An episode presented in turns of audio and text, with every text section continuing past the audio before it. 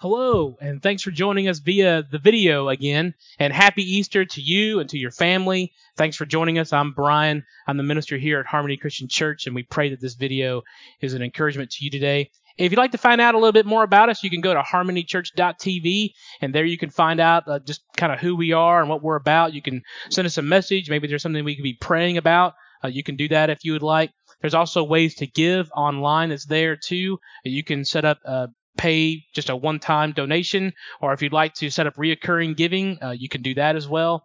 If you'd like to mail us maybe a, a gift, you're welcome to do that. It's at 7100 South Choctaw Road in Choctaw, Oklahoma. Uh, you're welcome to do that uh, if you'd like as well. And even more so, just happy Easter to you and to your family. And during this video, you're going to see a lot of people from Harmony. They're going to be offering up some of their gifts. And one thing that's going to happen is a time of uh, communion uh, on this particular video.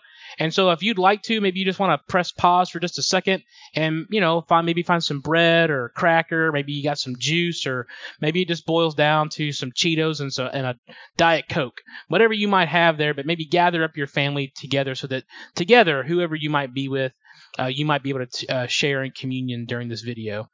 So we pray this video is is a blessing to you on this Easter day. So God bless you.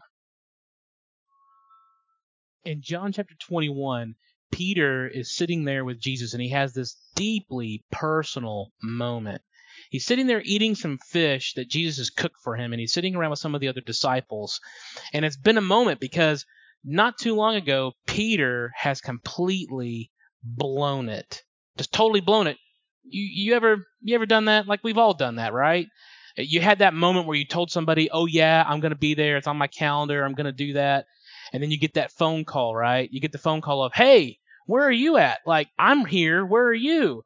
And what what do you mean, where am I? Like like I'm here. Oh yeah, but you're supposed to be over there. Ah, like then you totally blew it, right? Or maybe there's that moment in your esteemed academic career where you had to go to the professor and you had to tell the professor like, "Look, I really wanted to take your test." Like taking your test sounded like a really good idea. I wanted to do that. But there's a big problem. The big problem was is that your test was not available at my bedside. I just couldn't do it. I just wasn't able to get there in time. You ever had those moments where you just kind of blew it? Well, Peter did. Peter knew what it was to blow it and blow it publicly. Publicly. Maybe you're familiar with the name Tiger Woods. Maybe you maybe that's a name that you're familiar with. And you might remember here recently he had a mountaintop experience like he did awesome and won another major tournament here recently. But that's not been the story for Tiger Woods for quite a while. The story we're more familiar with with Tiger Woods is how he just blew it. He blew it in life. He blew up his marriage. Like things just weren't that great for him. I, mean, just imagine if you were Tiger Woods and you're sitting at home, every TV channel that you turn on, it's another mugshot, another video, another story about how Tiger Woods has completely blown it and blew up his life and blew up his marriage. There was an interview he did one time where he, he in a moment of just kind of real honesty, he, he mentioned and said that just how much shame that he had brought upon himself. And when he said it, you could tell that he said it with a lot of pain and a lot of sorrow. Well, that's that's Peter. He has blown it and blown it publicly. And in fact, he is sitting around eating fish with people who are going to write about his story, about him blowing it and blowing it publicly, and they're going to share that with the entire world. It, it's it's no small thing to say that the entire world knows that Peter has blown it and blown it publicly. And into this moment, as they're sitting around and eating fish, Jesus leans into this moment with Peter and shares with him some love and some forgiveness, into that place of pain and guilt and sorrow, a place that we all know that we have blown it, just like Peter. Jesus leans in. He leans in on that moment. Uh, you might remember uh, in John chapter 3, Jesus has a conversation with a guy by the name of Nicodemus. And Nicodemus has got all kinds of questions, and he doesn't really understand the thing that Jesus has been teaching, and they kind of have a lot of back and forth. But it gets that more famous passage, maybe the one you're familiar with, you know, John 3:16, that passage that even if you don't go to church, you, you might be familiar with it. But then there's then there's verse 17, the one just after that. It says this: After all, God didn't send the Son into the world to condemn the world, but so that the world could be saved by him. Jesus says that over and over again. In, in other ways and in, and in different places, he, he repeats himself like, I, didn't come to judge. I didn't come to judge. I didn't come to judge. Instead, he says he came to save, he came to love, he came to heal. Those are the things that he says that he came to do. I, I came to rescue. Those are the things that Jesus wants to talk about. He wants to talk about healing and rescuing and not judging. And I think for most of it, that's really hard. Uh, that's pretty difficult because we have all grown up since the time we were little to the time that we are wherever we are now. We have those voices in our head, be it family members, coaches, teachers, uh, folks from church, all those voices in our head that judge us. We just don't quite measure up. So when we hear that Jesus came to offer love and forgiveness, it's kind of a hard pill to swallow because we know we have plenty of voices in our head about judgment. And we also know how quick we are to judge somebody else. We're pretty quick to sum up who we think somebody else is and, and what they're doing. Um, I've had a good friend of mine in college. His name's John Vernon, and his dad uh, operated the Jesus Place Inner City Mission in downtown Atlanta it, if you were to show up there on a Sunday morning, you'll see a, a room, a church just full of homeless people. It, it's a really a, a wonderful experience to have. But you might imagine when you go to help and work and serve with the homeless people, you, you walk in with a lot of judgments, a lot of preconceived notions about who and what you think homeless people are. I remember one Sunday uh, when we were getting ready for church service to kind of get started, this one particular gentleman came in and he wanted to play the piano and there was a piano that was down front. It was an old upright piano, and it sat down front. And he wanted to play, and so he got permission, and he went down there and he played the piano. And man, this guy could play. He could just make that piano sing. It was awesome to hear this guy play. And then come to hear his story. The reason why he could play so well is he used to play with some high level, very well known jazz musicians. He'd made albums, he'd been around the world, he had been in like major concert halls performing jazz music. And then this guy was good. He was real good. You just weren't expecting that from a homeless person. You wouldn't expect that kind of that level of stuff to come from a homeless person. And yet in that moment I can't help but think as I reflect on that story that as he sat there and he played that piano, that just for a little while, all those voices that judge him, all those voices about how he had just totally and completely blown up things in his life, just for a little while, went away. Just just for a little bit. He was able to just kind of be the person that God had designed him to be. God leans in on this moment with Peter. He leans in on this moment and offers him something that he knows that he needs. Because all of us have failed. All of us have blown it. And all of us, when we blow it, failure can often paralyze us. It starts that little fire of shame inside of us. And we keep throwing more logs on top of that fire.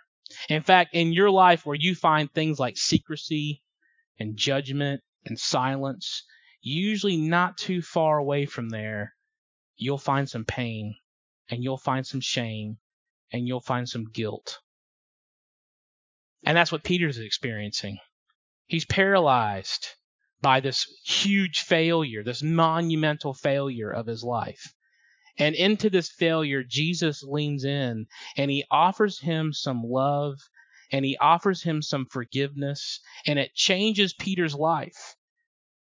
And that's what puts his little shame fire out is this love and forgiveness that Jesus offers.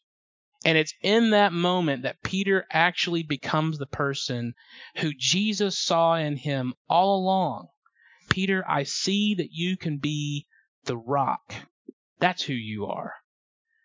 And it's in this moment that changes Peter's life. It's this moment right here of eating some fish and Jesus offering love and forgiveness to Peter that it just changes everything for him. It changes everything for him. It it changes his life around and he begins to experience the good life. Well, John chapter 21 offers us, I think, uh, some more stories, or at, least, or at least some lessons, I think, that we could learn from this. I think one of the lessons that we can learn as you look through uh, John chapter 21 is this you don't have to live in fear of people anymore. When Jesus offers Peter this love and this forgiveness, Peter doesn't have to live in fear of other people and what they're going to think. The reason why Peter denies Jesus three times is because he was so afraid of what everybody else thought. He was scared. He was afraid. What are they going to say? What are they going to do when I tell them that, yes, I'm a follower of Jesus? But now, with the grace and the love that has been offered to him, he doesn't have to fear that anymore.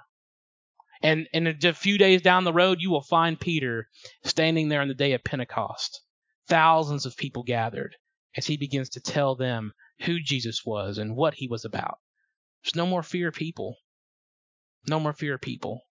Churches can often do that too. They can often get afraid of other people, afraid of people who don't vote like them, who don't do life the way that they think that you should do life.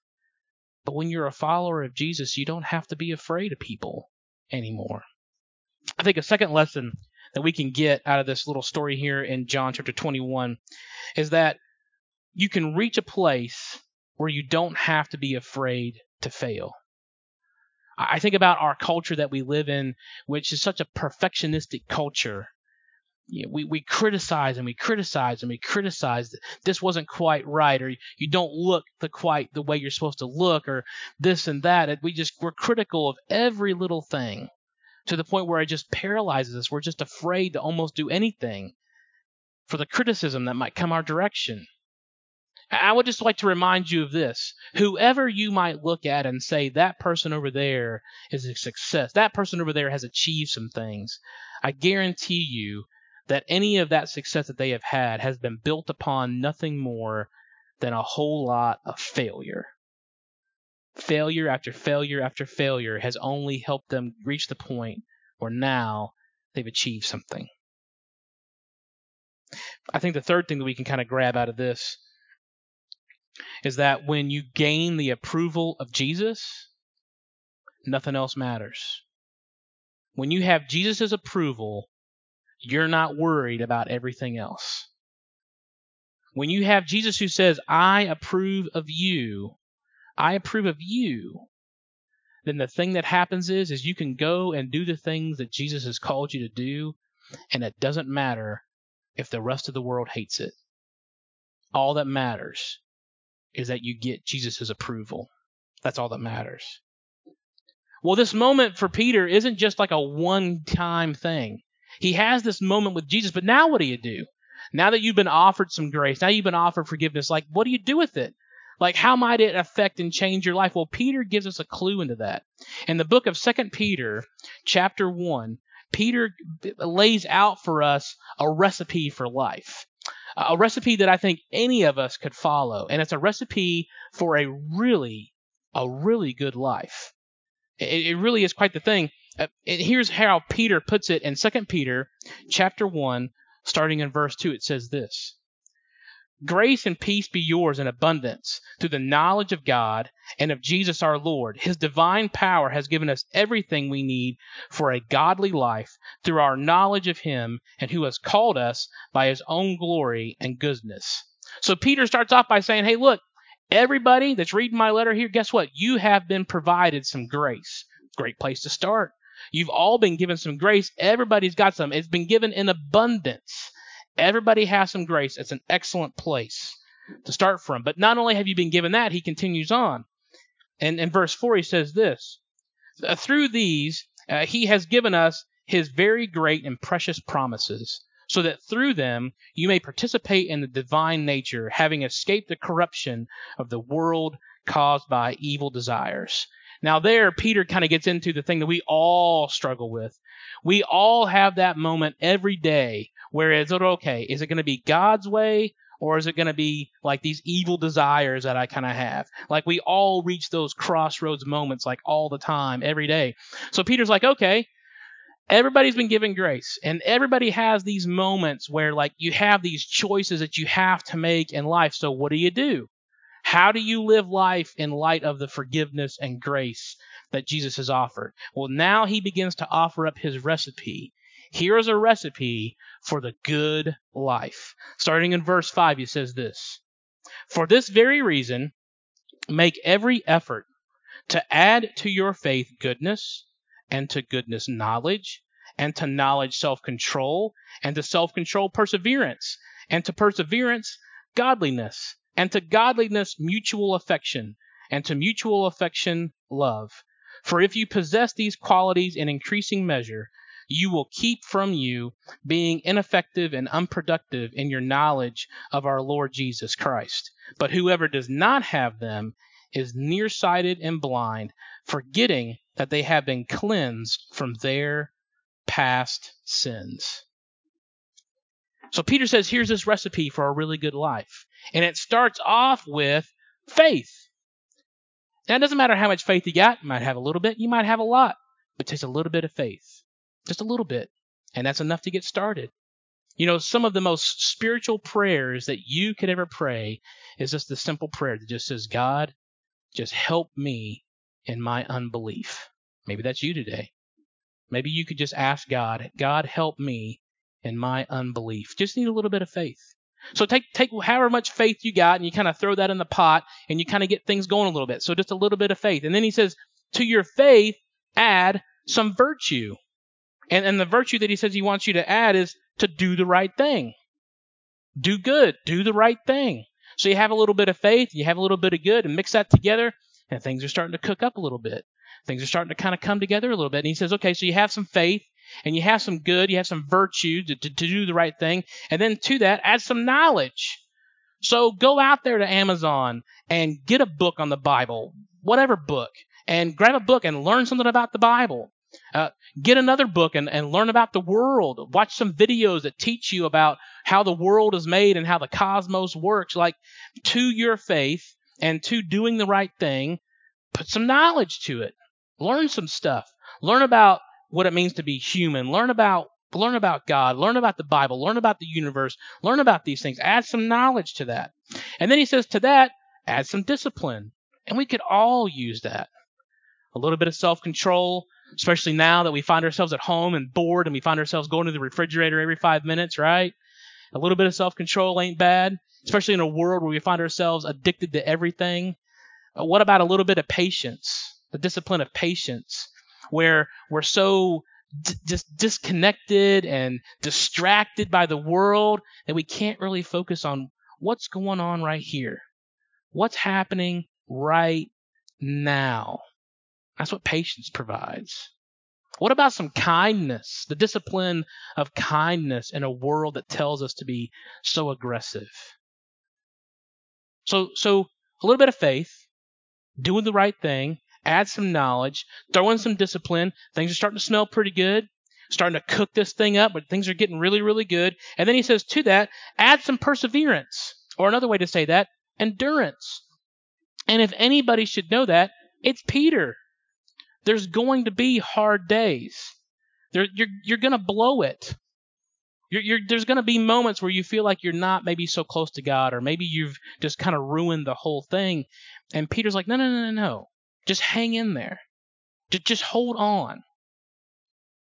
Help is on the way.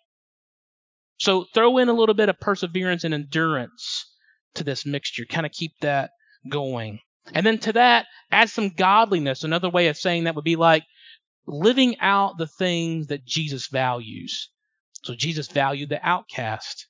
Jesus valued other people. So those are some things that you could live out. And again, throw that into the pot and begin to kind of mix that up, and things are really beginning to cook. And then as all this is going, Peter says, You know what? It would be really great. It would be really nice if you just you just kind of liked people. Like that would be a good thing. If you just kind of like people. And that's really hard. Because people are just kind of hard to like. But Peter says, you know what? It would be really nice if you would just dislike people. Now, that doesn't mean you get to it doesn't mean you get to just live life however you want to live.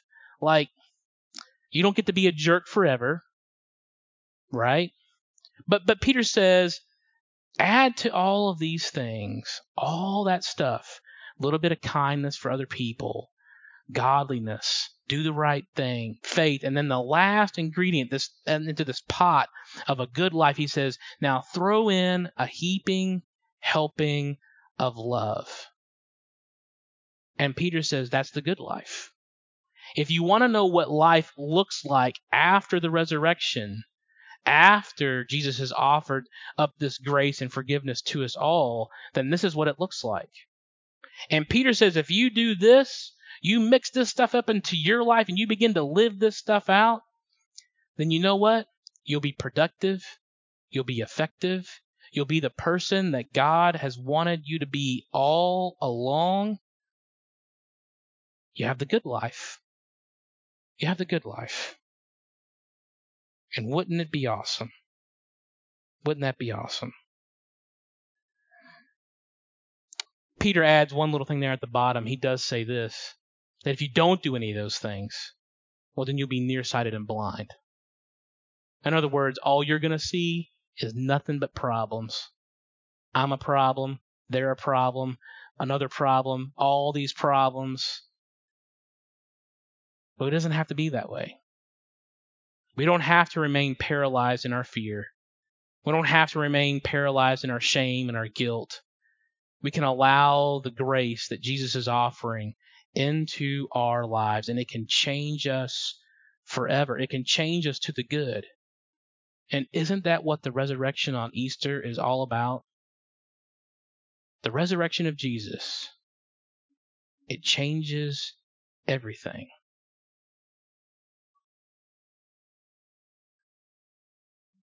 God bless you. Good morning. Today we gather to celebrate the risen Christ, our Savior. Even though we are not physically together, we are together in mind and spirit as we observe this most holy Sunday. Our scripture today comes from Mark 12, verses 13 through 17. Later, they sent some of the Pharisees and Herodians to Jesus to catch him in his words. They came to him and said, Teacher, we know that you are a man of integrity. You aren't swayed by others because you pay no attention to who they are, but you teach the way of God in accordance with the truth. Is it right to pay the imperial tax to Caesar or not? Should we pay or shouldn't we? But Jesus knew their hypocrisy. Why are you trying to trap me? he asked. Bring me a denarius and let me look at it. They brought the coin, and he asked them, Whose image is on the coin? And whose inscription? Caesar's, they replied. Then Jesus said to them, Give back to Caesar what is Caesar's, and to God what is God's. You know, the Pharisees and Herodians thought they could trap Jesus. Their question about paying taxes seemed to give him only two choices play by the world's rules and ruin his reputation as a God centered teacher, or reject the government's taxes and give the appearance of leading a rebellion. They just didn't get it, and often we don't either. So, why did Jesus choose not to play by the world's rules? It wasn't because he despised them, it was because he had a higher purpose. Jesus wasn't after Caesar's money or kingdom or anything prized by the world. Jesus had a higher purpose, a loftier goal that made taxes seem trivial. Jesus was after what belonged to God because Jesus was God. So the trick of the religious leaders became a perfect opportunity for Jesus to teach what he was really after. Whose image is on the coin? Jesus asked. If it has Caesar's image on it, he said, give it to Caesar. It is simple. What God wants is what has God's image on it. And what has God's image? Where has God inscribed his name? On us. God doesn't want our money or stuff. He wants us, his children. Which brings us to the communion table. God made provision to do for his children what they could not do for themselves. He provided the perfect sacrifice through the death of his son Jesus. In so doing, he gave each person the opportunity to choose eternity with him. Christ willingly suffered, died, and then rose from the grave, giving us the victory over death. Death no longer has the victory for a believer. The bread and the cup represent the broken body and spilled blood of our Savior.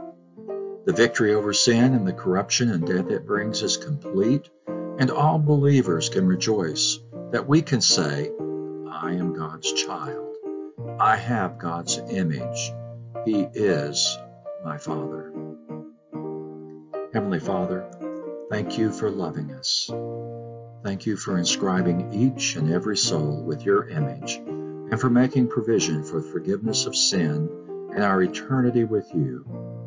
As we partake of these emblems representing the blood and body of our Savior, we ask that we do this in a manner pleasing to you. In Jesus' name, Amen. Happy Easter to you and to your family uh, this day. And uh, we're out here. Uh, we've got a little bit of water uh, behind us. And one of the things that's interesting about Jesus is that he loved to eat meals. He loved to eat. Jesus ate with all kinds of people. He, like, for example, he ate with uh, Matthew, the tax collector. He ate with Zacchaeus. He was another tax collector. Uh, he had he had a meal with Peter and the other disciples. He ate with everybody. He ate with Simon the leper. Ate with Simon the Pharisee. Just had all kinds of people that he ate with had all kinds of meals. And one of the more interesting meals that Jesus had was not soon long after his resurrection. Jesus appears in, in the upper room with the disciples, and he's sitting there, and the up, and they're sitting there in the upper room when all of a sudden Jesus appears in the room. And Thomas, of course, wants to check him out. You know, how you doing? What's going on? And he checks them all out and everything. And then Jesus is like, I'm hungry.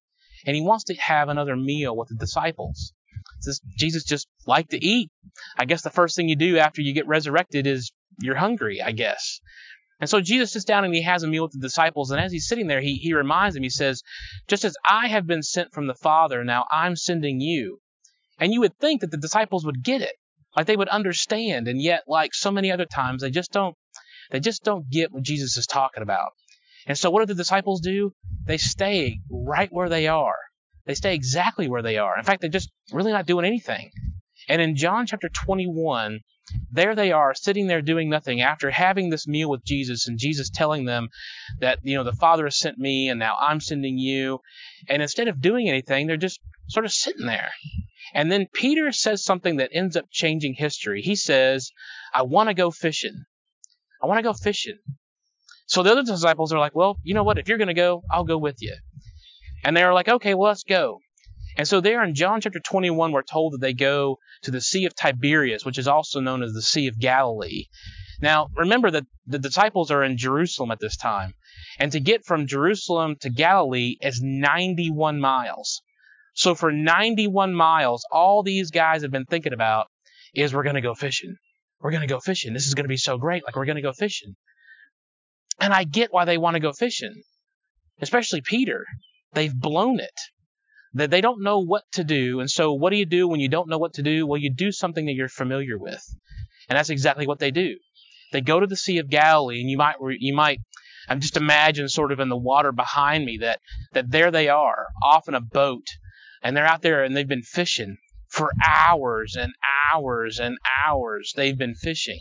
And for 91 miles, they've been talking about all they want to do is fish. And now here they are fishing for hours on end, and they haven't caught a thing. Not a thing. Nothing. All night long and caught nothing. And then from the shore, they hear some guy yelling at them, Hey, throw your net on the other side. Well, you know, who's this guy? And is he a fisherman? Does he even know what he's talking about? Well, okay, so fine. You know, they, they throw the net on the other side of the boat, and sure enough, you know what happens. What ends up happening? They end up catching a ton of fish. And in that moment, Peter knows exactly who that guy is.